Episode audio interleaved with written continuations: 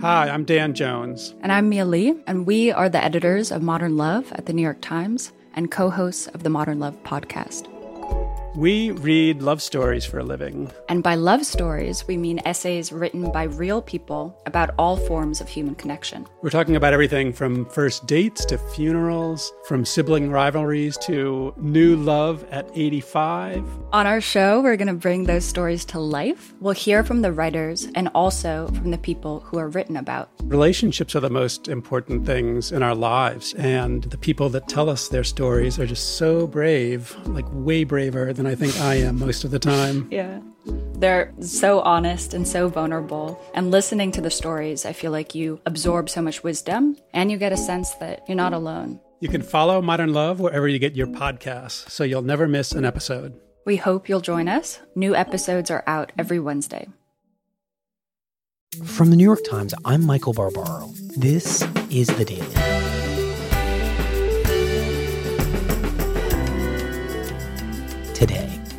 The US led battle against ISIS, hailed as the most precise air campaign in history, is killing far more Iraqi civilians than anyone has acknowledged.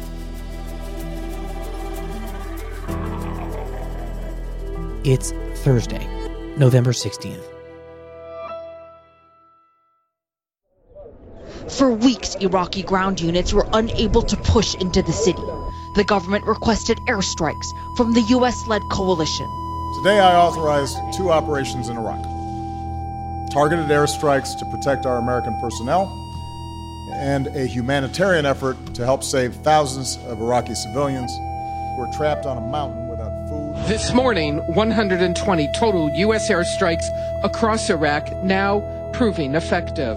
Now, US commanders say precise and effective airstrikes near Mosul have helped repel ISIL fighters. Of course, this is. Those strikes have been among the most precise strikes that we have ever taken. The percentage, I won't go into it here, but I will tell you, you'd be astonished. This has been the most precise air campaign in history. I mean, I think it'll be studied in the future, and we're very proud of it, and that will continue. I reject any notion that coalition fires were in, in any way imprecise. I would argue that this is, uh, I believe, the most precise uh, campaign in the history of warfare. And we have gone to extraordinary measures to safeguard uh, civilian lives.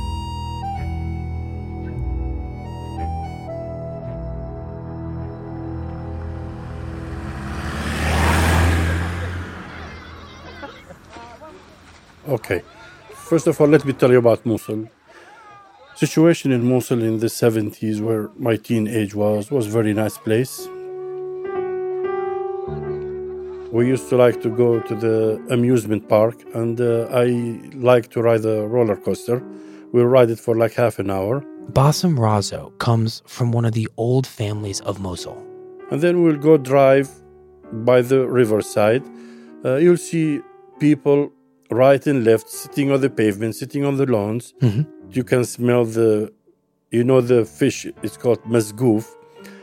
All all over the street, you can just smell the fish mm-hmm. being cooked on wood fire, and then uh, you can see people just sitting around, uh, drinking a bottle of Coke or a Pepsi or something, and uh, we just park the car and just walk along the riverbank. It sounds, it sounds beautiful. It is beautiful. It was beautiful.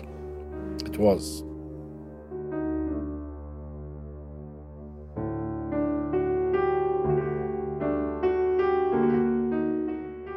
So after Basim graduates high school, he decides to leave Mosul and he moves to Michigan, where he has relatives and extended family. For the last 18 months, Azmat Khan has been on the ground in Iraq investigating civilian casualties in the war on ISIS. And he pursues an engineering degree at Western Michigan University.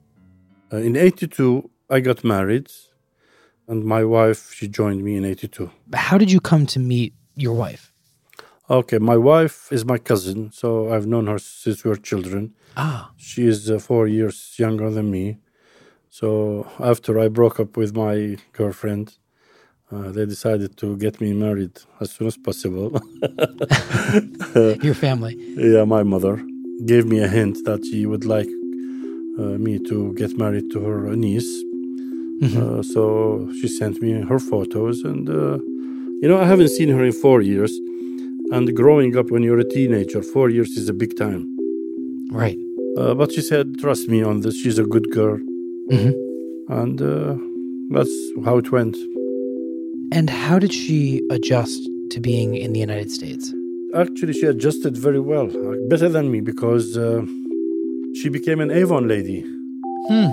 Yeah, uh, she was doing very well. I mean, first of all, she tried to convince me of this Avon, and I didn't know what was Avon. So she said, "Well, I'm going to get catalog, and then I'm going to go in our apartment complex selling cosmetics," and uh, she did very well. So in the US and Michigan, uh, the two of them went to cocktail parties. They loved the movie Flashdance and would listen to the soundtrack on repeat. And sometimes in the living room, they'd dance to Lionel Richie's Lady.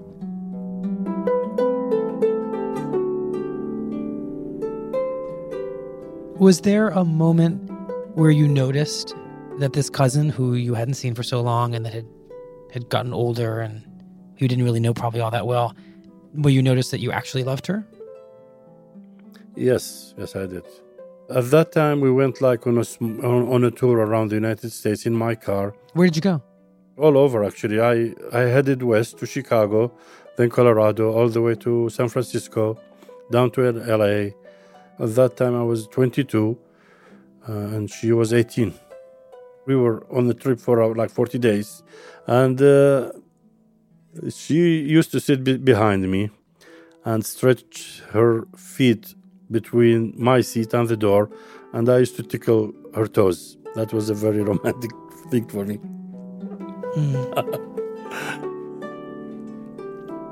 And uh, and that's where yeah uh, we started falling in love. And what's her name?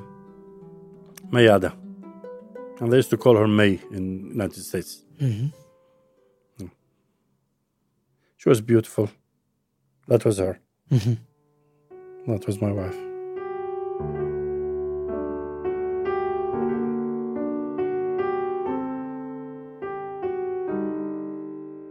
Basim, was the plan always to leave Iraq to study engineering and then return to Mosul to put those skills to use inside your own country? At the beginning, let's be honest, at the beginning, this was my plan.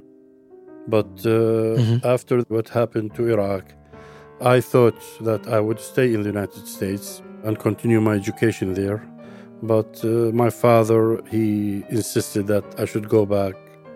And uh, our culture, well, what my father says, then it has to be done. So I went back.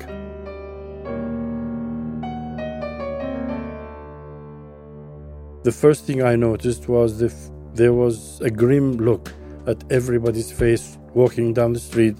Just two hours ago, Allied air forces began an attack on military targets in Iraq and Kuwait. These attacks continue as I speak. Ground forces are not engaged. This conflict started.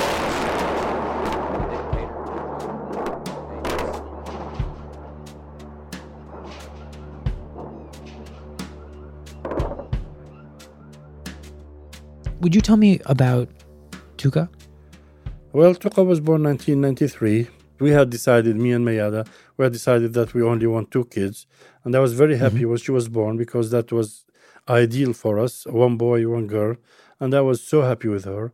She grew up, she was uh, very. Uh, she was very lively. Uh, she was full of life. She was full of life. And then uh, at school, they were complaining about her hyperactivity. So because of her, I had to be on the committee of uh, PTA, and I was the head of the PTA just to take care of her at school. Hmm. And uh, she will uh, brag about me being the head of the PTA. One day, the principal she called me to school. She said, "Listen, Basim, I mean, you have to stop Tuqa from br- bragging too much about it, because uh, yeah." It sounds like she was proud of you. She was very proud of me. Hmm. She was very, very close to me.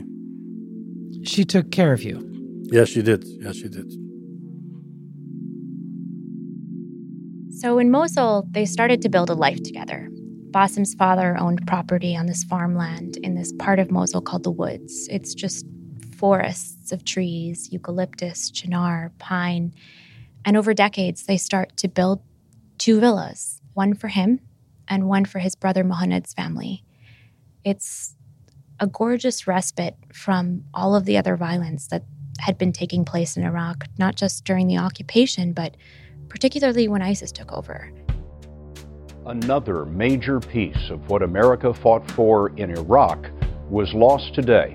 Islamic militants seized control of Mosul, Iraq's second largest city, with one and a half million people. As many as 500,000 people have been forced to flee Iraq's city of Mosul after it became the second city to fall into the hands of Islamist militants. Thousands of Iraqi families. Uh, a rule by terror happening at the moment. You get caught with a cell phone in Mosul, you will probably die. It's that bad. And so getting This was one place where they could go and be themselves. Tuka and Mayada were free from having to wear the niqab while they were at their house. It was one place where they weren't being monitored. Uh, the house was surrounded by trees. We had a swimming pool, and uh, we just sit outside during after sundown until uh, midnight, and it was a very very nice place to be. Very quiet.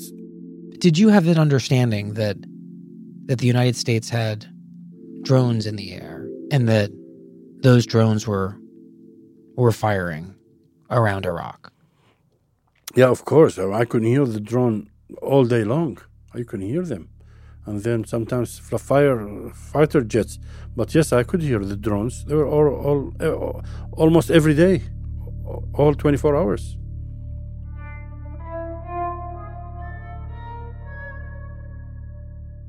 Basim, if it's okay with you, I want to talk about the night of the bombing. Okay. Would you tell me the story of that night? okay. Usually I'm home because of this icy situation. We did not go out. Even if I go out, I'll be early by seven or 8 Mm-hmm. So I was home. Mayada goes to bed early because she wakes up early. I usually I usually just watch TV for like until 10 or 11. Tuqa will stay with me, either watch TV or on her mobile phone on the Mhm. net, on Facebook or something. And then I'll go into my study. I have a big desktop computer, big mm-hmm. screen. I have this habit of reviewing cars, and every night I'll just pick a car or two, like a BMW, Audis, Mercedes. I'll just watch six, seven, eight movies about one certain ah. type and see what every person has to say about it. This was my habit.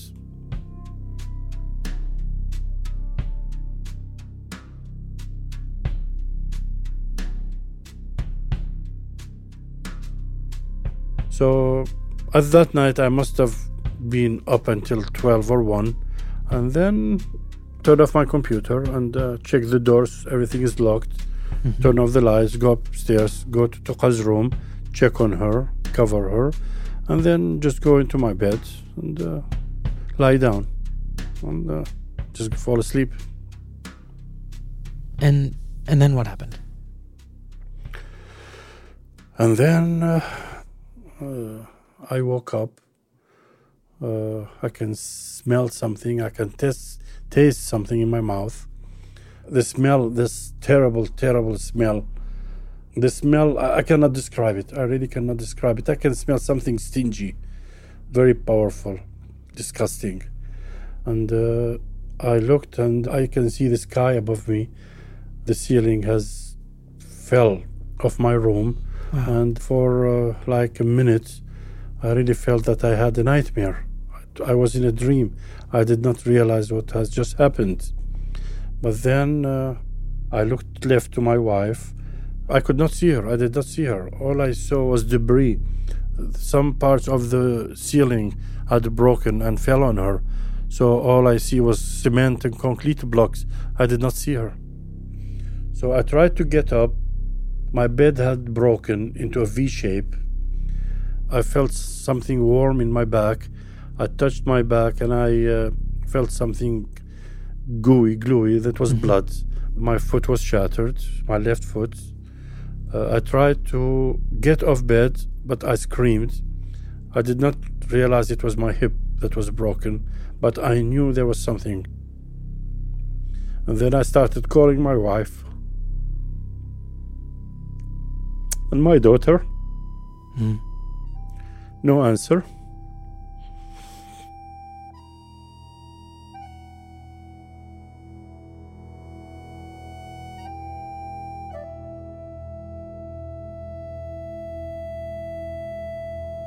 Th- this, everything you're describing sounds surreal. The waking up, seeing the stars, seeing wood and cement where your wife should be. Did you, did you understand what was happening? Yes, I knew. I knew the houses had been bombed. I knew we've been bombed. Of course, I realized that. At that time, I knew. But uh, the first thought that came into my mind is why? Why have we? Why our houses have been struck? This is the first thought that came to me. Why?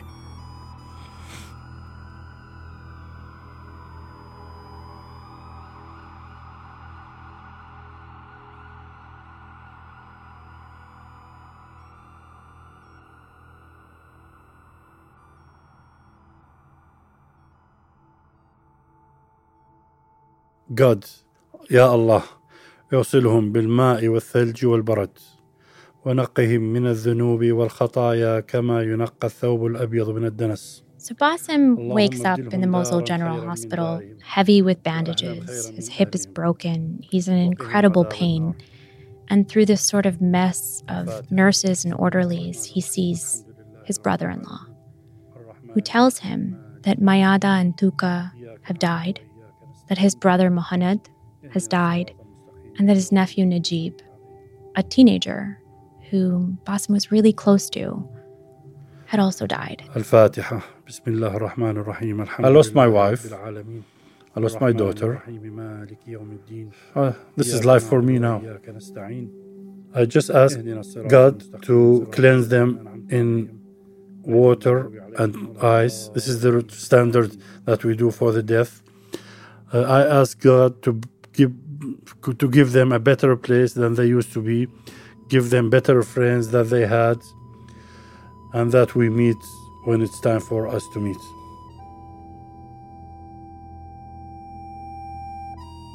Within 24 hours of the bombing, a video appears on the YouTube channel of the US led coalition bombing Iraq and Syria. It shows black and white footage of a triangular compound, farmland, and two homes in the center.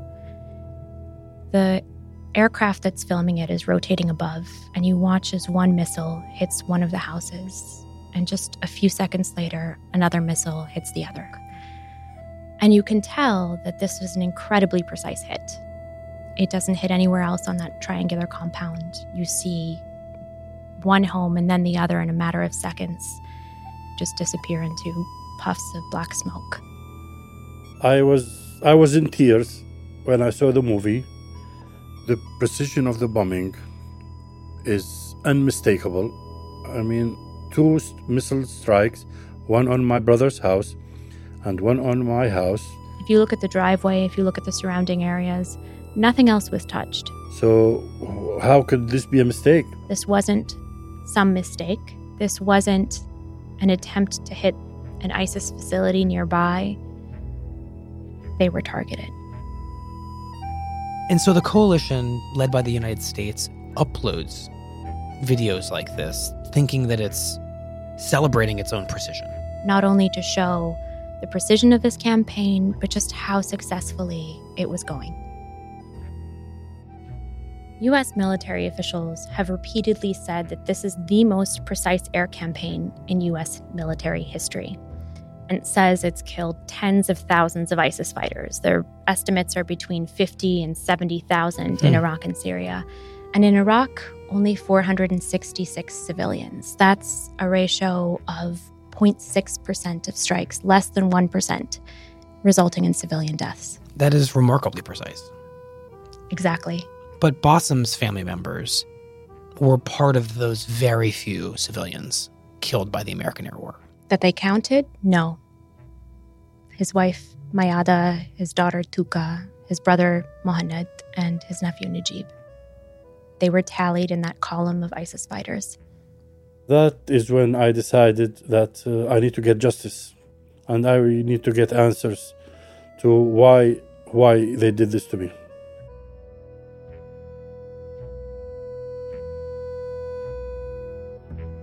Tomorrow, an investigation into the true toll of US led airstrikes and what happens when one of its victims demands answers.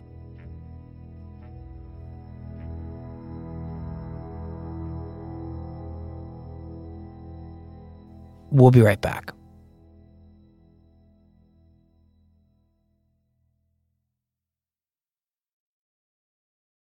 Tubi is the free streaming service that lets you watch your favorite movies and shows for free.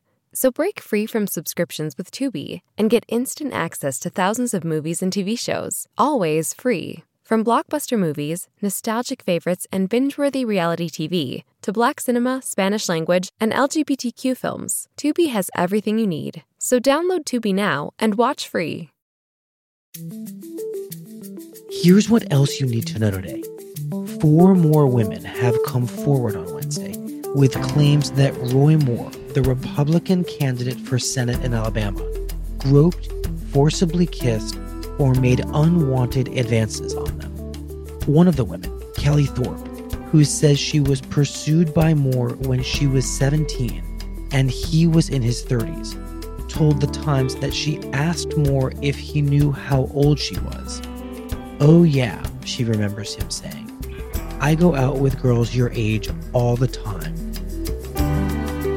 And the Republican tax plan is meeting uncertainty in the Senate.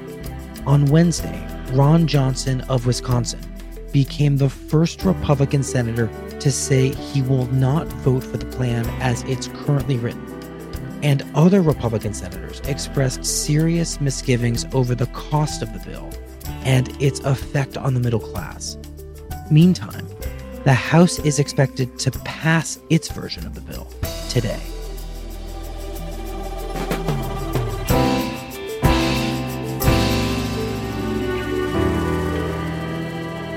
That's it for the daily. I'm Michael Barbaro. See you tomorrow. With no fees or minimums on checking and savings accounts, and an app that lets you bank anytime, anywhere, choosing Capital One is like the easiest decision in the history of decisions. That's banking reimagined. What's in your wallet? Terms apply. Capital One NA member FDIC.